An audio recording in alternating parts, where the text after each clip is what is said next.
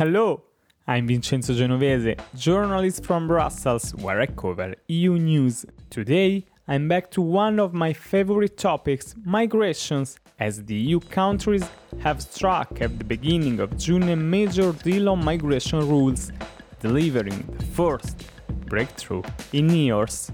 Since 2022, the European Union has been faced with an increase in irregular arrivals and asylum applications 962,116 in 2022, the highest figure since 2016, according to European statistics. As the EU common asylum system was suffering from both lacking design and poor implementation, a consensus has emerged among EU countries that new rules should be introduced to manage the flows collectively. On 8 June in Luxembourg, after a long and tense meeting, governments at the Council of the EU reached an agreement on two compromise texts on the Asylum Procedure Regulation and on the Asylum and Migration Management Regulation, two key legislative pieces of the new Pact on Asylum and Migration, tabled by the European Commission in September 2020. The mantra of these agreements is to strike the right balance between responsibility and solidarity between member states in managing the influx of irregular migrants into Europe. In practical terms, this means, on the one hand, that frontline EU countries must better control their borders, register irregular migrants, and prevent secondary movements to other countries. In return, they will receive help from other EU countries to share the burden of receiving asylum seekers more equitably.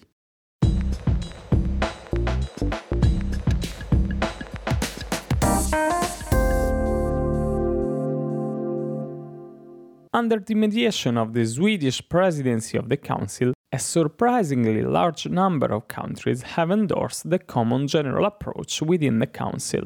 While this is a major step forward, teeth are gnashing in some capitals. Last week, Budapest and Warsaw raised the issue of qualified majority voting for decisions on the pact at the EU Leaders Summit. More specifically, they are strongly opposed to the idea of paying 20,000 euros per asylum seeker not relocated to their respective countries. After a long day of discussion that stretched into the night, the Polish Prime Minister Mateusz Morawiecki and his Hungarian counterpart Viktor Orban blocked the summit's conclusions on migration, forcing the withdrawal of the paragraph from the final declaration. The two regulations are now the subject of interinstitutional negotiations between the European Parliament and the Council presidency. But the negotiations will not go smoothly, with the two institutions disagreeing on a number of key provisions. Let me walk you through the Council text and the points where negotiations are expected to be particularly tense.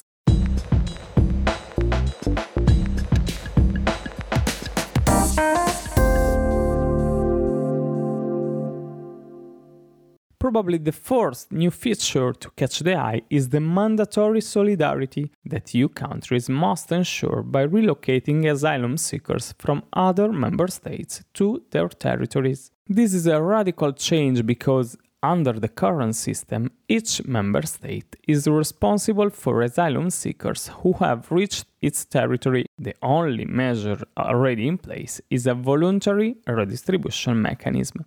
Under the new framework, EU countries must relocate people or offer money to compensate for these relocations, which will not be mandatory in themselves.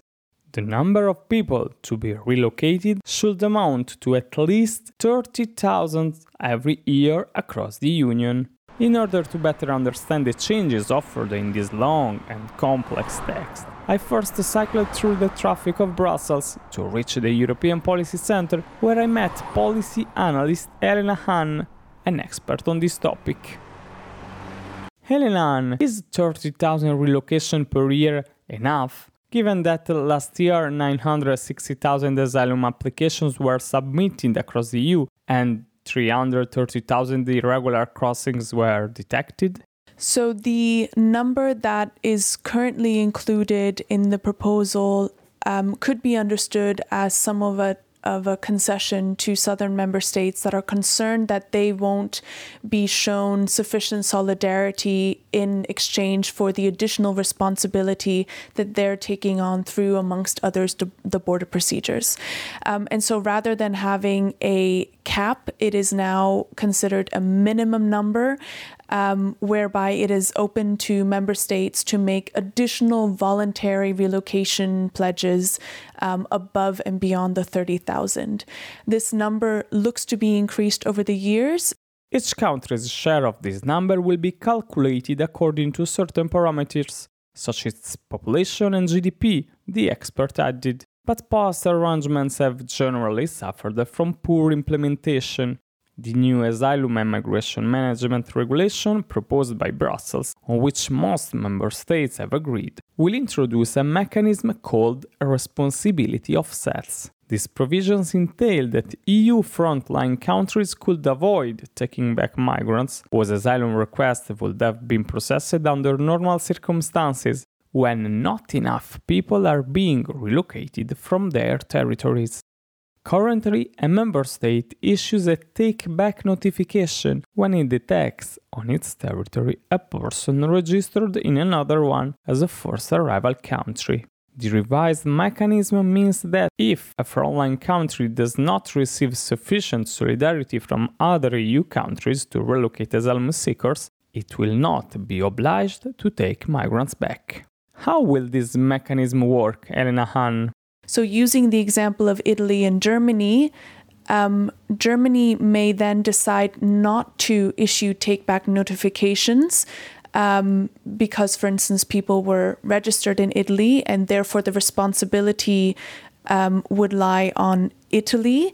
It can agree not to do so, but in exchange, so essentially keeping the asylum applicants that are already on the territory, but then essentially not relocating additional people.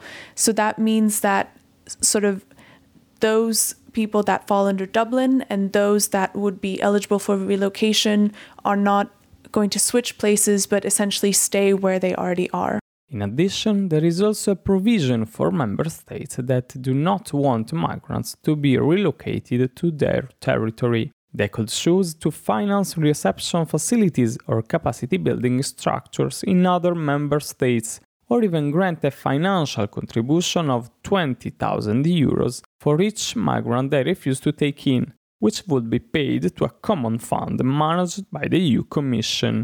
Helena Hahn, is 20,000 euros per migrant a tag price for each person? So the 20,000 um, is intended to essentially cover the costs of a relocation. Okay. My understanding is that this new EU managed fund would um, be used to uh, invest in broadly speaking, measures that reduce the root causes of irregular migration, potentially border management. Um, so, things that we tend to see uh, that fall under the so called external dimension of migration. As for the rest, there is not much new in the Asylum and Migration Management Regulation compared to the Dublin Regulation currently implemented in the EU. The procedure is similar. The country of first entry into the EU will remain responsible for assessing the asylum claims of irregular migrants. The new rules allow for more exceptions. For example, a foreign national may choose to apply for asylum in a country that is not the first country of arrival if there are family links with a person in another member state. The Council and the Parliament are expected to hold tough negotiations on the scope and details of these exceptions. It's also possible that the period of responsibility after an irregular crossing could be changed. Currently, it is 12 months, and the Parliament supports this provision but the EU countries have agreed to extend it to two years in an attempt to reduce secondary movements of migrants from frontline member states. What result should we expect, Helena Hahn? This is actually going to likely be a point of contention in the uh, negotiations with the parliament um, because we're seeing talks of one year versus three years. Uh, so there's still a, a, a, question as to how and whether they will agree on a, on a common time period.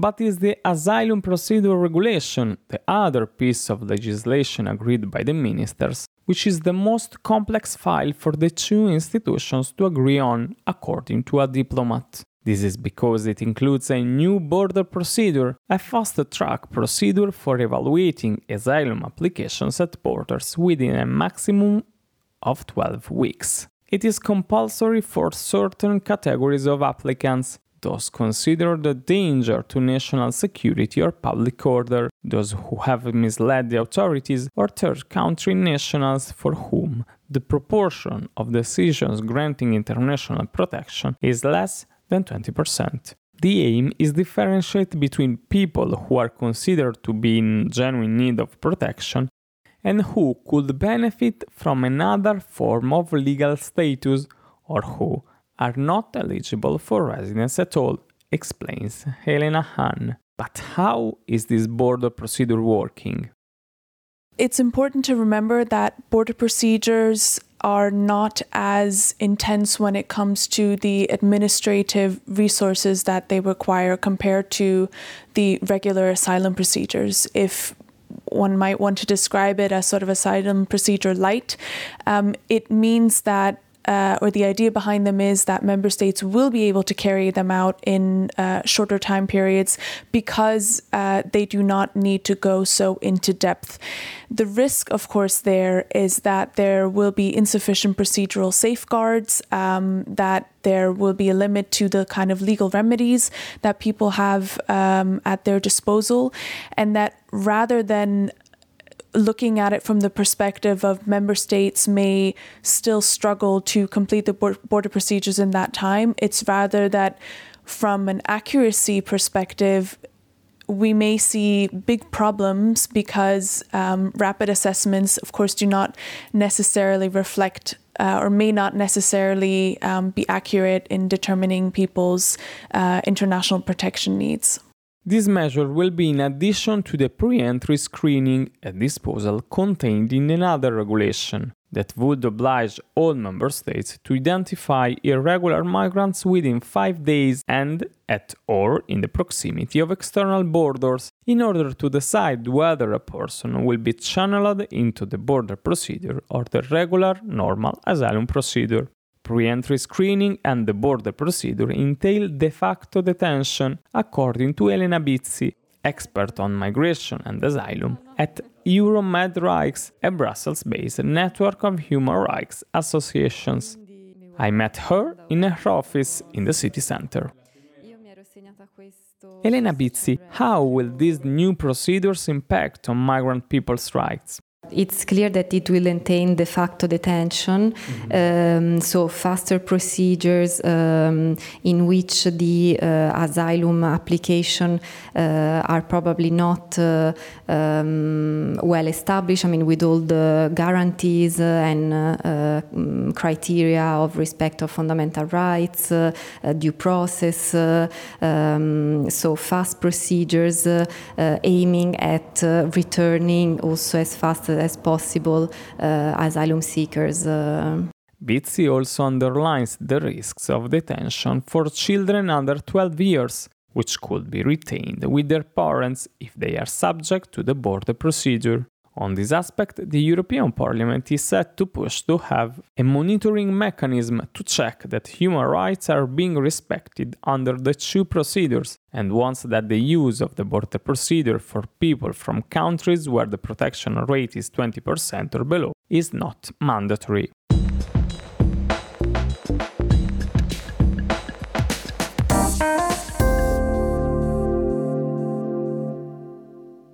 Another stumbling block concerning the asylum procedure regulation is that EU member states can decide as they please on the criteria for considering a third country to be safe and therefore suitable to receive migrants rejected by the EU.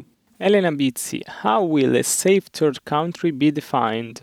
The member state needs just to show a connection between the asylum seeker and this safe third country.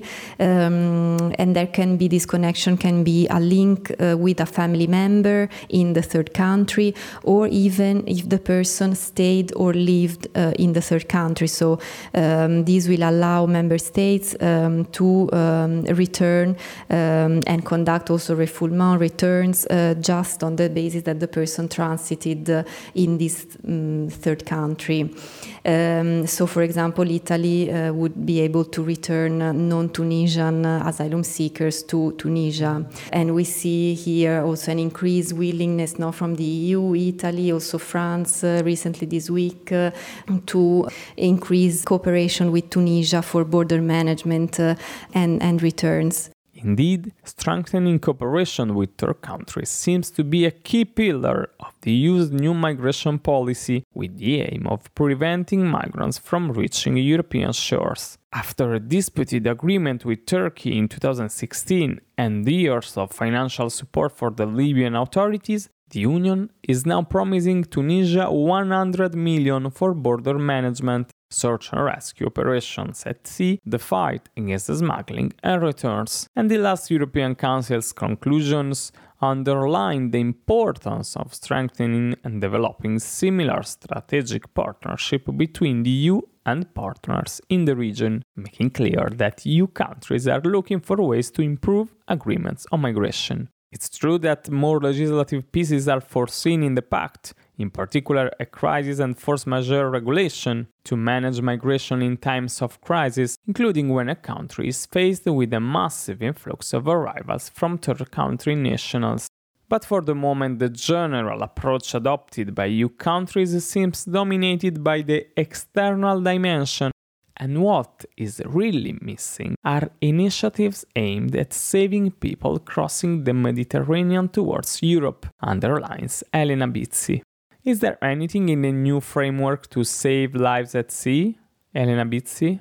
We see that there is just one mention in this uh, RAM, this uh, regulation on asylum and migration management, but to increase capacity of neighboring countries uh, in search and rescue operations. Uh, we've seen this mention also in the recent uh, action plan on the central Mediterranean that was re- released by the European Commission in November last year. So there is this mention of increasing search and rescue capacities of uh, countries such as Tunisia, Libya, Egypt, uh, which is very concerning because we know very well the um, numerous human rights violations in these countries and uh, um, human rights violations uh, um, as a result of increasing the capacities of coast guards um, of these countries.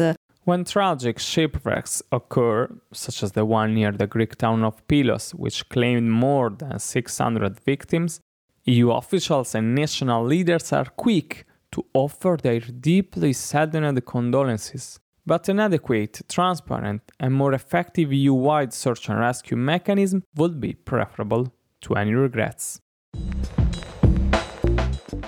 That's all for today, but I'll be back soon with more news from Brussels. And of course, I'll come back on this topic when there is a white smoke coming out of the council building on other migration files. Stay tuned.